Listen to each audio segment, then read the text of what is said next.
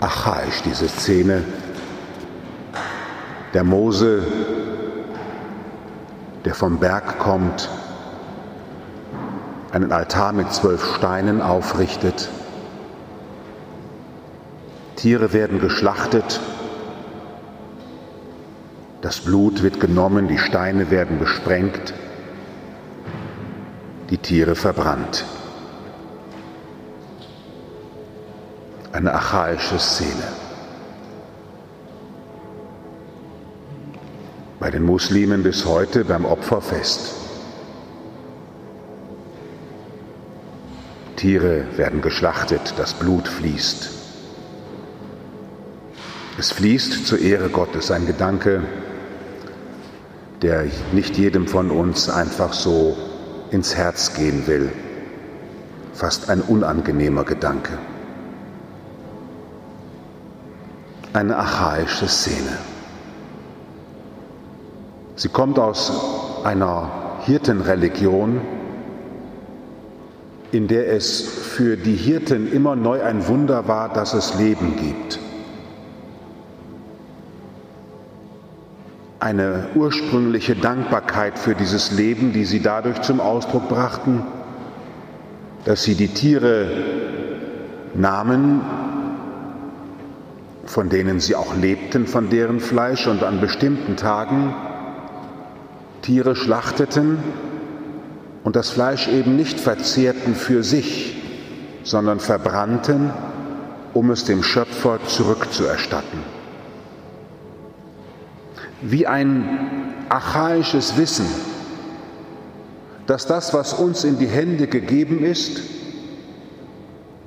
nicht in die Hände gegeben ist, damit wir immer mehr haben für uns, sondern dass das eine Herkunft hat. Eine Herkunft hat, die uns stark machen soll für eine Zukunft. Das Essen von Fleisch, das Essen von Gemüse, die, das Essen ist Kommunikation mit der Schöpfung. Das Zermahlen der Nahrung mit den Zähnen ist Kommunikation mit der Schöpfung, mit der Erde, mit der Sonne, mit dem Wasser, mit der Luft. Wir kommunizieren beim Essen. Wir kommunizieren mit dem, was uns geschenkt ist, denn keiner von uns kann dieses Leben machen. Wir können es hegen und pflegen, aber keiner von uns kann ein Weizenkorn dazu bringen, dass es wachsen soll. Es wächst in seinem Tempo. Und der dumme Gärtner, der dachte, der Salat, der wächst schneller, wenn ich jeden Tag ein bisschen daran ziehe, ist ja schon sprichwörtlich geworden. Wir sind in unserem Leben Beschenkte. Und was uns in die Hände gegeben ist, hat keiner von uns selber geschaffen. Ich habe mich nicht zum Lehrer gebracht, der mich unterrichtet hat. Ich habe die Menschen nicht ausgesucht, die mich zutiefst beeindruckt haben. Sie sind mir in mein Leben hineingeschenkt worden. Und mancher davon ist auch mir hineingelastet worden. Machen wir uns nichts vor. Das Leben ist ja nicht nur Schönheit, sondern es ist auch Belastung, wo man sich so denkt, muss das auch noch sein. Leben ist fortwährende Kommunikation, ein Prozess. Schritt für Schritt müssen wir vorangehen. Ich habe mich heute nicht entschieden, dass ich schon wieder aufstehen muss, atmen muss, hierhin gehen muss. Das passiert eben. Ich habe einen Beruf gewählt, der treibt mich durchs Leben. Leben ist verlassen und neu aufbrechen. Leben ist empfangen aber nicht damit ich es für mich behalte, sondern weitergebe. Eine Lektion, die Eltern manchmal schwer, schwer lernen müssen. Dass ihre Kinder ihnen nicht als Besitz und Eigentum gegeben sind, sondern dass sie sie lassen müssen. Dass sie sie stark machen, damit sie gehen können. Leben als Empfangen und Weitergeben, das ist ein Rhythmus, der uns eingeschrieben ist. In diesen Rhythmus hinein gibt sich Gott selber in Jesus Christus und geht diesen Rhythmus bis zu Ende mit. Er ging in den Ölberg hinaus, heißt es am Ende des Evangeliums heute.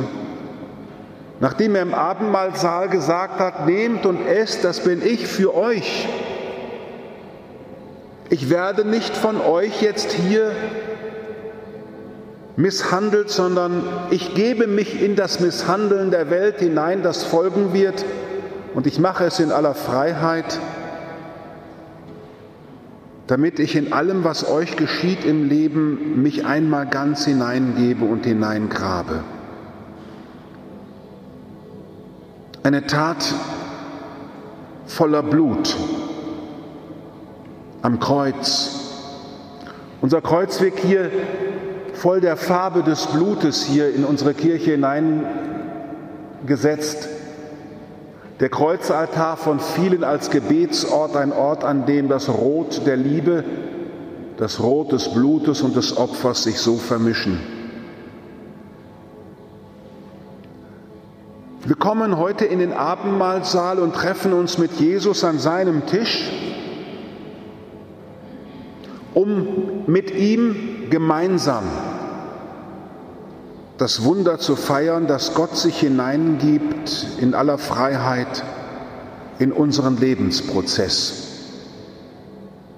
So sehr, dass wenn Gott selber stirbt in Jesus im Grab, dass Gott selber den Tod auf sich nimmt, der zur Welt gehört, Jesus sich hineingibt in diese tiefsten Untergang, um dort zu einem Leben zu kommen, das nicht mehr untergeht. Wir versammeln uns heute in dieser Kirche als dem Abendmahlsaal, in dem wir uns hängen an diesen Jesus von Nazareth, der uns in seine Auferstehung mitgenommen hat in ein Neuwerden, das ganz anders ist als das Neuwerden von Stirb und Werde, in seinem Weg, in seinem Tod und in seiner Auferstehung wird der Kreislauf von Sterben, Auferstehen, wieder Sterben, Auferstehen, Essen, Ausscheiden, Essen, Ausscheiden, dieser Kreislauf wird aufgebrochen und das Mahl, das er uns gibt, führt zu einer Perspektive. Der Kreislauf des Immergleichen und des Immergleichen wird von ihm aufgebrochen und wir gehen ihm hinterher. Wir stehen hier in der Liedfrauenkirche, sie ist so schön dafür gebaut, wie natürlich viele Kirchen, vor einer aufgebrochenen Mauer. Die Fenster sind ja nichts anderes als eine aufgebrochene Mauer, die davon erzählt, dass Christus aus dem Grab und dem Zirkel von Stirb und Werde aufgebrochen ist in die Ewigkeit Gottes, um uns von da wieder neu ins Leben hineinzuscheinen. Nehmt und esst alle davon, nehmt und trinkt alle davon. Da dürfen Sie die ganze Energie spüren, die von dem Osten kommt, von der aufgehenden Sonne, die uns Symbol ist für diese Zukunft, für dieses neue Leben, das nicht mehr untergeht. Und es kommt mit ein ewiger Lobgesang. Die wunderbare Musik, die wir auch heute wieder haben in unserer Kirche, das ist ja ein Geschenk, das kann ich immer wieder nur mit ganz tiefem Herzen aufnehmen ist ja für uns das Zeichen dafür, dass wir in eine Melodie und in einen Wohlklang und einen Gesang hineingenommen sind, der eben nicht mehr endet, der von den Engeln verkündet, der von einem Leben und einer Melodie verkündet, die nicht untergeht. An diesem Fronleichnamstag, liebe Schwestern und Brüder, wo wir den heiligen Leib des Herrn, frohen Lichtnamen, der heilige Leib des Herrn, wo wir ihn mit neuer Ehrfurcht empfangen, und ihn bitten, uns mitzunehmen in den neuen Aufbruch, sinnstiftend zu wirken, unserem Leben eine neue Linie zu geben, dem Auferstehungslicht entgegen. Bringen wir uns ein mit all dem, was uns diese Welt bietet, bringt, legen wir es auf den Altar ihm in die Hände und bitten wir ihn, dass er es nimmt und dann verwandelt und uns in seiner Güte neu um seinen Tisch so versammelt, dass wir neu eingebundene sind in seinem neuen Leben, das er uns erwirkt hat. Ein Leben, das nicht mehr aus der Hoffnungslosigkeit des Stirb und Werde seinen Sinn bezieht, sondern seinen Sinn daher bezieht, dass wir, Jesus, schon an dir hängen, Kraft unserer Taufe in deinem neuen Leben und von dem Licht, das du vom himmlischen Tisch in unsere Welt hineingibst und von dem himmlischen Brot heute so uns nähren lassen, dass wir mit dem Blick auf dich, mit dem Blick auf deine neue Welt, unsere Welt gestalten. Amen.